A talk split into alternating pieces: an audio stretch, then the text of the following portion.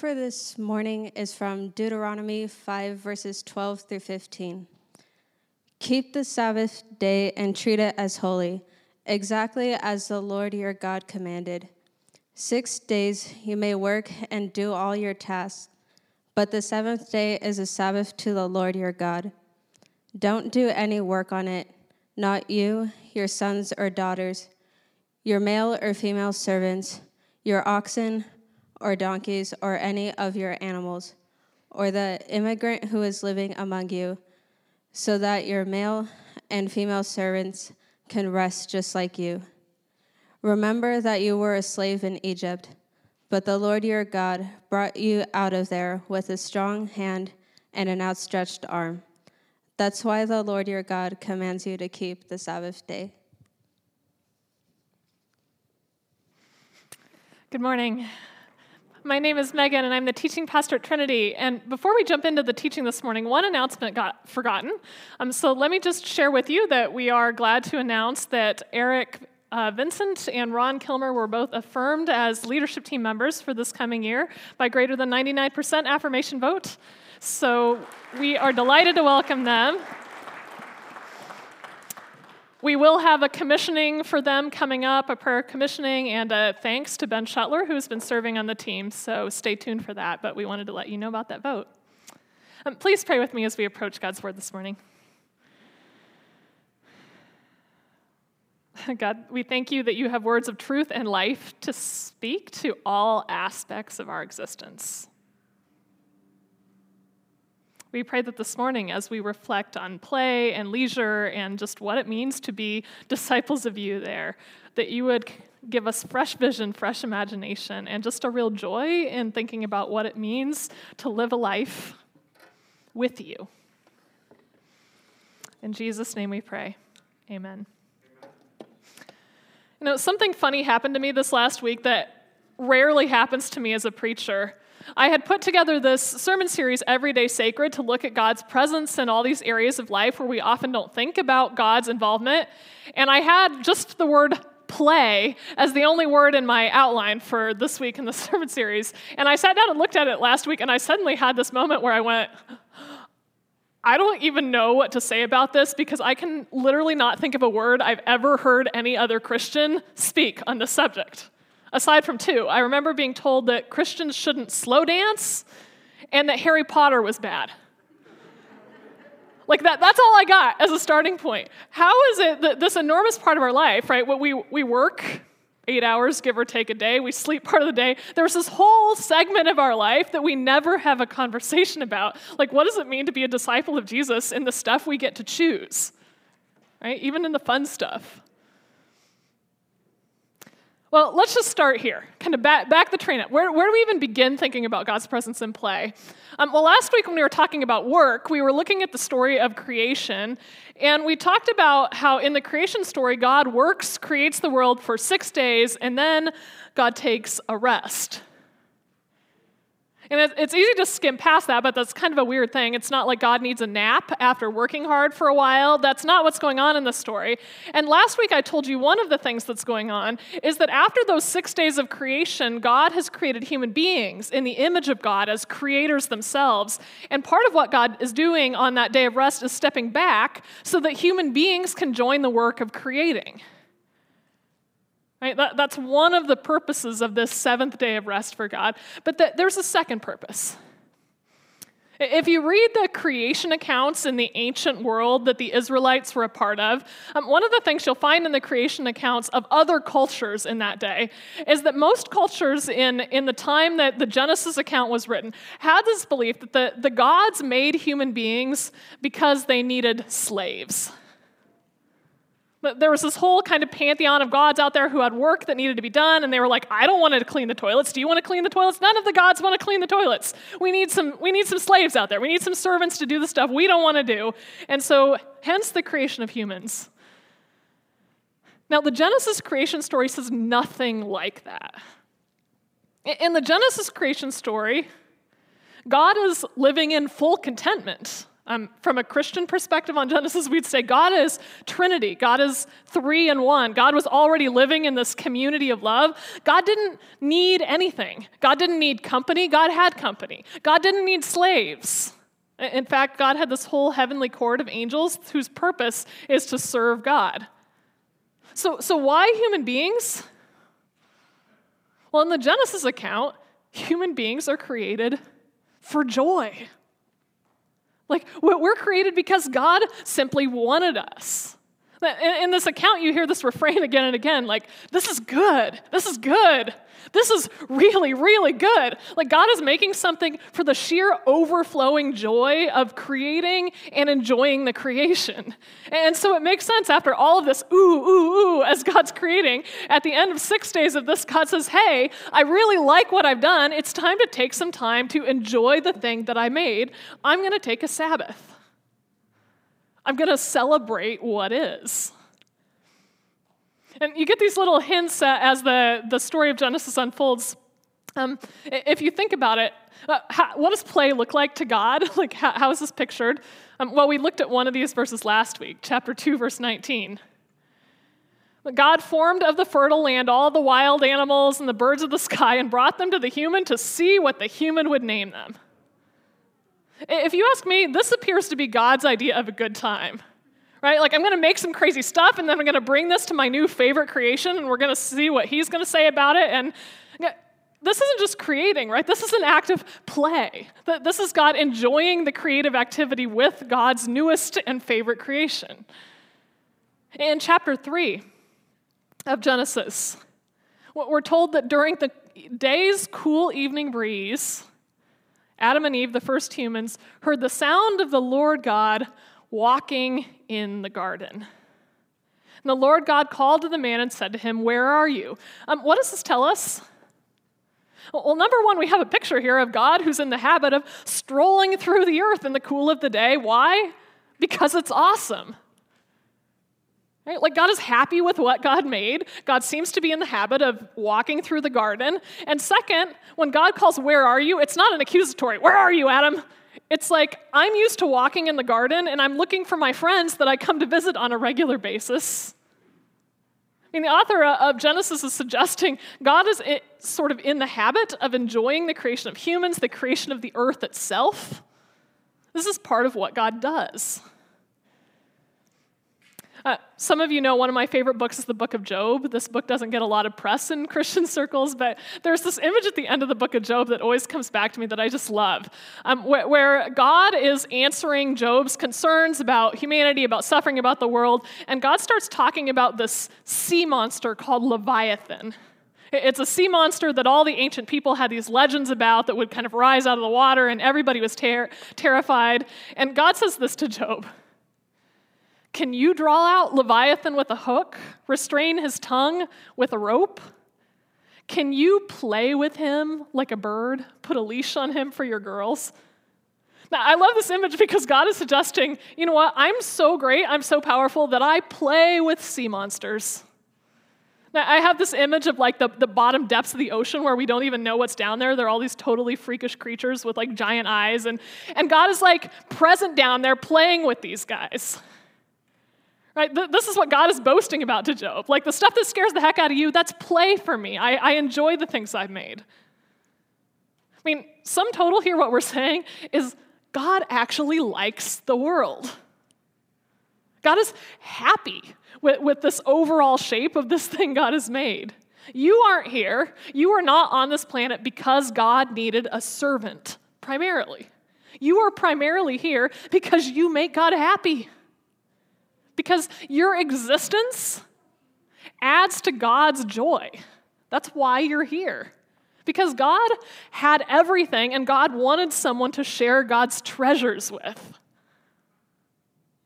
That's the big picture story of creation and our role in it. So, so what's interesting is uh, we get a, a little bit later in the story, after creation, we get to these famous Ten Commandments.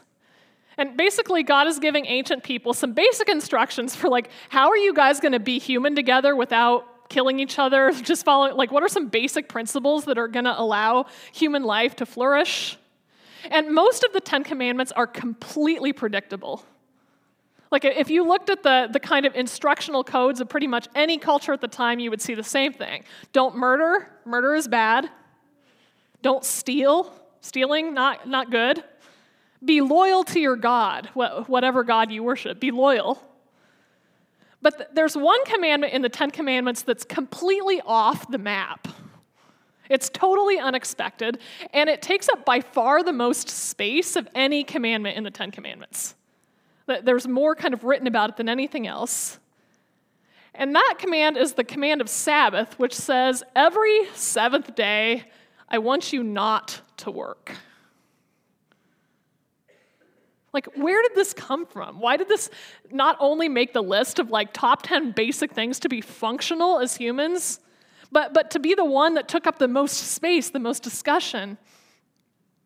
Well, th- there are two big things going on in this. Um, number one, this is a protection against exploiting vulnerable workers, even animals.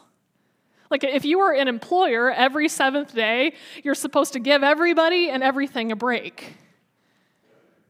But, but the principle of what's going on in Sabbath is even kind of bigger and broader than that. It's not just against exploiting workers. What this seventh day, this rhythm, a weekly rhythm of rest is meant to do is to honor the purpose of human beings and even animals in God's creation. I mean, God made friends, not just slaves. The pagan gods want only your labor, but the God of the Hebrews, the God of Israel, the God of the Bible wants you. I mean, the Ten Commandments and this kind of Sabbath as a centerpiece of the Ten Commandments says human life is functioning at its best when there is a rhythm between work and rest, between contributing to the common good and then stepping back to reflect and rest and enjoy. That, that's not only just like a good thing to do, that is absolutely foundational to what will make human life work. It's absolutely foundational for you to fulfill your purpose as a human being. That life not be all labor, not just be service, but that it have a rhythm of work and rest to it. In the Gospels, Jesus talks about this idea of Sabbath a lot. He kind of famously has a lot of arguments about it. And you might think from the fact that Jesus is always arguing about Sabbath that he's like opposed to this idea from the Old Testament. But in fact, the reason Jesus is always arguing about this is because he thinks people have missed the point. Um, what had happened in the history of Israel is they, they'd heard this command about a rhythm of work and rest, and, and they'd basically taken it and turned it into a long list of rules of what not to do on Saturday. Or some of you grew up in communities and know where you had a list of like what not to do on Sunday. And it basically became a giant religious policing operation. Like the disciples are hungry, they haven't eaten all day, they're walking through a field, they touch a piece of grain to eat, and everyone's like, ah, working. And Jesus says, you know, this, this kind of policing operation is an exercise in missing the point uh, because, he says in Mark 2.27, let, let me tell you what the Sabbath was made for. The Sabbath was created for human beings. Human beings weren't created for the Sabbath. In other words, the, this wasn't some arbitrary idea of God's that like you just have to follow and it has to be policed because it's completely random and has no purpose. The, the whole point of this was for you to create space so that you could rest and you could reflect and you could celebrate. Jesus goes on to say in verse 28 this is why the human one is Lord even over the Sabbath. Or to put it in another way, your rest, your leisure, is a part of your discipleship. Jesus is Lord of your rest, just like He's Lord over your work. He has something to say about it. So, so, what does it mean to be a disciple of Jesus in your rest? Well, a couple things come to mind for me. I mean, number one, it means that during our rest, part of what we're doing is we're fulfilling our purpose of being God's friends and not God's slaves. Like, you don't have to be doing something useful for God all the time to be valuable. Like, you're showing up in joy, you're being present with God, you taking up Jesus and his offer of friendship, that is enough. That, that's sufficient. Um, a second piece of that discipleship, and this is really emphasized in the Jewish tradition, um, when we keep this rhythm of work and then rest, stopping our labor, part of what we're doing is remembering that we are not gods. The world does not require us to hold it together. Right? And some of us who are hard workers, we get in this mode of like everything will collapse if I, if I ever lay it down, if I ever stop, if I ever move aside. This is the moment once a week in a rather regular rhythm where we step back and we say, The world does not hang on me. My labor is not what's going to hold this project together. And the irony, though, is maybe the third component of discipleship. You've got the, this one part of, of resting of Sabbath that says we're not gods, but the other part is precisely because we are like God. And part of what it means to be like God is to take time to appreciate the goodness of what is. God is a God who doesn't just labor, doesn't just work. God is a God who appreciates the goodness of creation. So, part of keeping a Sabbath is learning to actually grow in the image of God by saying a yes where God says yes, by saying that is awesome where God says that is awesome. Like, that's part of the work of discipleship. So let's talk about just briefly what does this mean as Americans who grow up in a particular society in a particular culture of work and rest? Like, where does this actually hit home for us? I, want to make kind of two observations about places I think we have major cultural blind spots in this conversation. Um, number one, Americans are famously obsessed with work. Like, we, we work more hours by and large than, than almost any developed society. Um, we have all these, these sayings that have kind of entered our, our culture, these colloquial sayings that are like, idle hands are the devil's workshop. In other words, like, like if I were to stop doing something for a moment, the only thing that could happen when I stopped is that the devil would immediately enter in and fill the vacuum. Right? That's kind of a, a twisted notion of like how we relate to our work and our rest or our play. Like we we don't take our vacation time. We're like how many of us I'm not going to take a poll here, but how many of us actually keep a Sabbath? Like how, how many of us actually think about what kind of rhythm we're creating in our lives for work and rest? And the only thing that is meant to work 24/7 365 is your iPhone. Right? Like the, the only thing that is meant to work at that ceaseless rhythm is a machine. Endless production, that's the devil's playground, not, not idle hands, not rest. Endless production, uh, what happens when you just produce and you produce and you work and you work and you work is eventually you don't have enough space to kind of reflect and even remember why you're doing what you're doing. This is how we end up caught in these kind of cycles of producing and consuming where we've lost our reason, we, we've lost a kind of vision even of who or what we're serving. We start using ourselves and we start using people as if all we are are cogs in some giant economic machine. Like endless work, work above all as kind of the ultimate virtue, that's a deeply like American concept, but it doesn't reflect at all this biblical image of a God who works and rests and finds value in both of those. Now, our second kind of cultural blind spot has more to do with the question of like, okay, so if we're gonna stop working, if we're, if we're gonna have this rhythm of rest or leisure, what should we do with that time? I think it's important to say from the outset not all leisure is created equally. And when I say that, I'm not talking about legalism. We're not going back to the New Testament time and making a giant list of like what not to do. This isn't about a bunch of religious rules. This is about simply acknowledging that every single thing we give our bodies to and every single thing we give our minds to forms us as human beings. So the question of good leisure is really a question of how are the things that I'm choosing to do with my leisure time forming me? Like, what is my leisure forming me toward? What is it shaping in me? What kinds of mindset, what kinds of behavior is my leisure reinforcing? This isn't about legalism, it's not about rules. It's just about asking yourself, what is your leisure forming in you? And this is where I think we just have a, a, whole kind of range of cultural blind spots in this conversation because we don't ask that question about like what is leisure forming in us. Um, one of the things I think is a big blind spot for us is there are some of us, not to name names, but I know who you are. There's some of us who are running our leisure lives as another form of work. It's just a job we're not getting paid to do.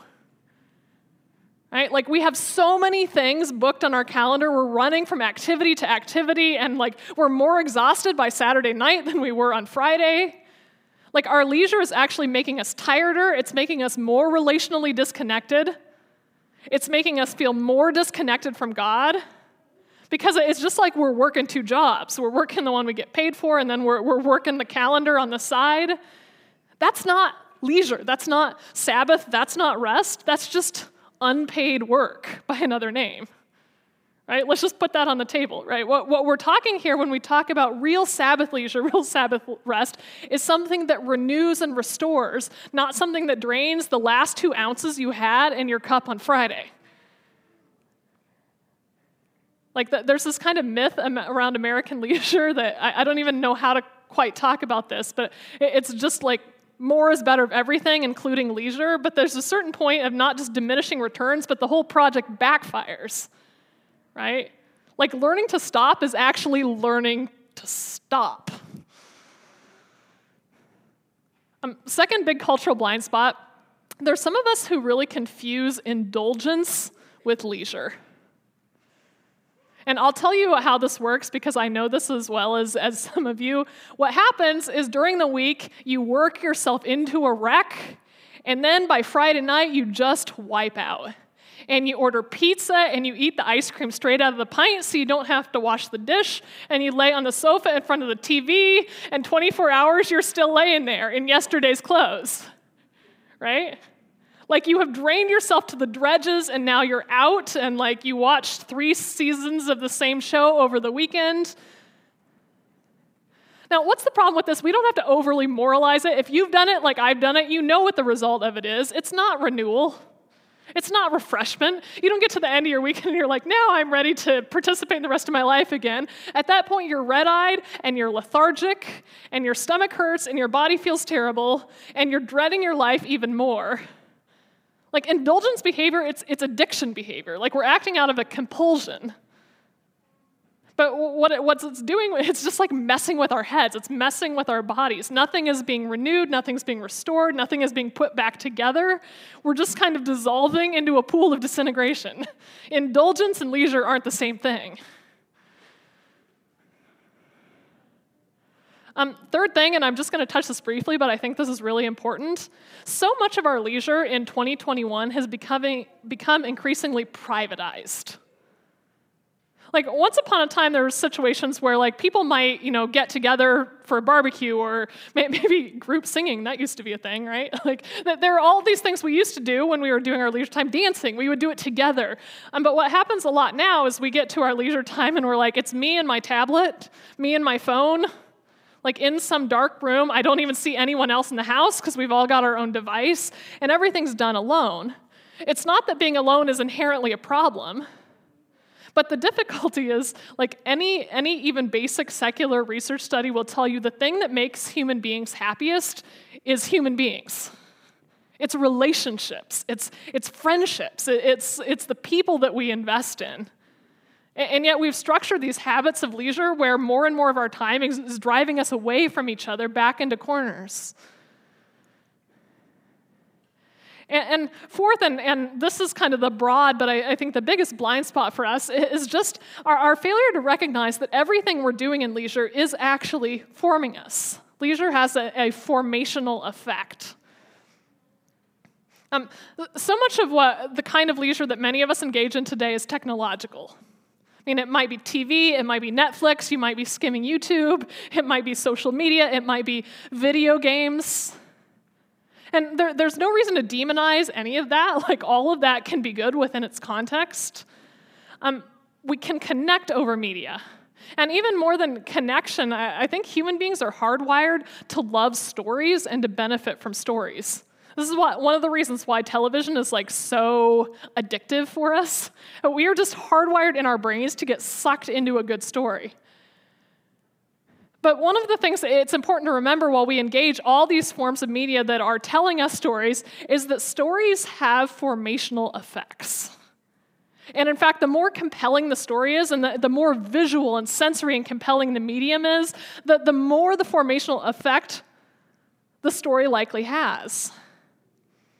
Like good stories can form our imagination for all these amazing things. It can form us our imagination for heroism.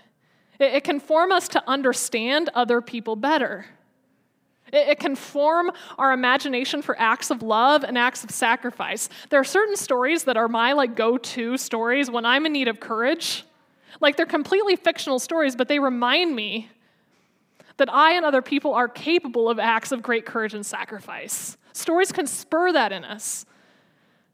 But stories can also form us away from the things we, we want to be pursuing, right? They, they can normalize things that aren't helpful for us. They, they can feed envy, they can feed lust, they can feed all sorts of desires in us. So, when we're engaging in all of these highly sensory forms of entertainment, one of the questions we should be asking ourselves is like, what kind of imagination is this story, this media reinforcing in me? How are my desires being shaped by the things that I'm engaging? Like human beings are beings of desire first and foremost. We act out of deep desires. So, what desires are being fed in me as I engage this TV, as I engage these videos, as I engage on social media? Like, what is being shaped in my mind, in my desires? Um, two big warning signs. Like, if you find that you are using these stories and these media, if you are using them not to enjoy creation, but to escape it, to turn the world off, to turn the life off, to turn yourself off, that, that's probably a warning sign to watch out for. Right? Because it suggests this is a form of leisure that is not making you whole, it's not preparing you to engage. It's a form of leisure that's turning you off, that's pulling you back. Um, second thing, if you find that the things that you're engaging are making you more angry, more depressed, more envious, more insecure. If those are the things your forms of leisure are sort of producing or stirring up in you, that's a warning sign. Like maybe there is a better form of leisure for me to be engaging. So, so what, is, what does good leisure look like? Like, what would be the test for, for leisure that is fulfilling its positive purpose of shaping us as disciples of Jesus as people in the image of God, like what does leisure look like that makes us more whole? Well, let me just toss five things out here. I think of this as maybe a, le- a leisure test for like what, what would good leisure look like? Um, number one, it's good leisure celebrates something truly good about creation. It celebrates something that is truly good about the world. Um, number two, good leisure. It connects us more fully to ourselves, to God, and to other people. Good leisure is a connector of us to uh, what's going on in us, of us to God, of us to others. It's relational.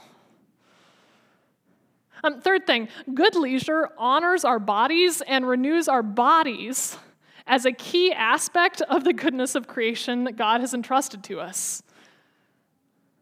Good leisure doesn't abuse our bodies, it honors our bodies as part of the good gift that God has made.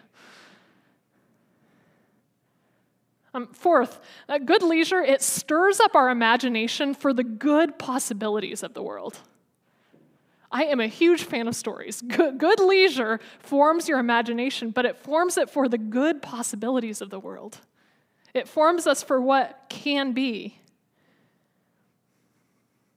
And fifth, good leisure, it stirs up our desires, our emotions toward love, toward joy, toward peace, toward patience and kindness and gentleness. Good leisure forms our desires in the direction of Jesus and the things he loves. Self control, too. That's like the hard one. Good leisure forms those fruits of the Spirit in us. Again, this isn't about legalism. This isn't about rule based religion. This is about learning to exercise our freedom as people of Jesus in ways that lead to the truest, fullest, most joyful life for us, for the people around us. I mean, for some of us today, maybe kind of the wake up call. Maybe you've never thought about this aspect eh, of your life at all, but today may be the wake up call that the time has come for a new leisure plan that actually gives life rather than stealing life from you. I mean, it's Sunday, right? How has your weekend been going? I think it's, it's so helpful and kind of illuminating to me to remember when I play, like when we go into leisure, when we go into our free time, our play time, we are celebrating, we are feasting, we are laughing in the presence of God. It's not that God is only invested in our lives when we're working and doing something productive. God is invested in our play. God wants to enjoy life in the world with us. God is engaging it, God is approving it. God is present in our play. So the invitation is to, to engage that play ourselves, to enter into that leisure in a way that is attentive to the presence of God and brings real life, real joy and really forms us as disciples of Jesus. So, as we close today, I, I want to just do a little bit of a prayer exercise here and just invite a moment of listening. Um, we're just going to open ourselves to the presence of God in this space and, and spend a moment ourselves just reflecting in the presence of God on like what is our leisure life what is our play life right now producing in us and inviting the Spirit's fresh imagination is there a way we can play together with God? God is inviting us into an act of play that is truly restorative, that truly appreciates the goodness of creation that God has made, that honors our body, that honors our relationships. Where are we now, and what might be the invitation to play with God? Let's spend a moment together listening. Holy Spirit, we are here, we are open. Speak to us of what you are imagining.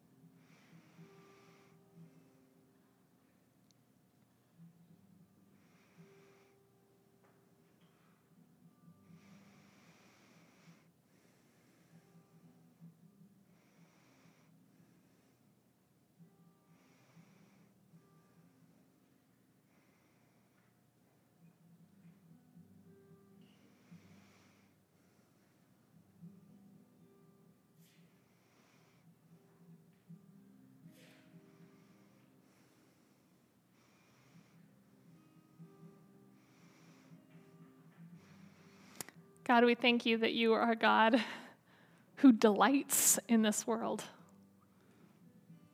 You delight in the goodness of creation. You delight in the goodness of us.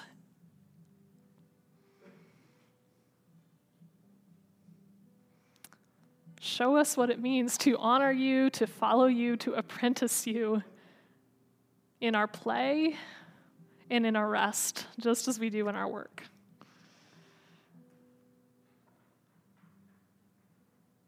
We pray that you, by the power of your Spirit, would break off the addictions and the compulsions that drive us,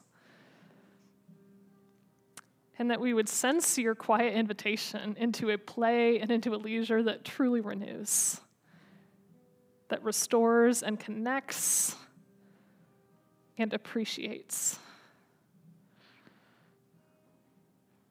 Jesus, we follow you. It's in your name that we pray. Amen.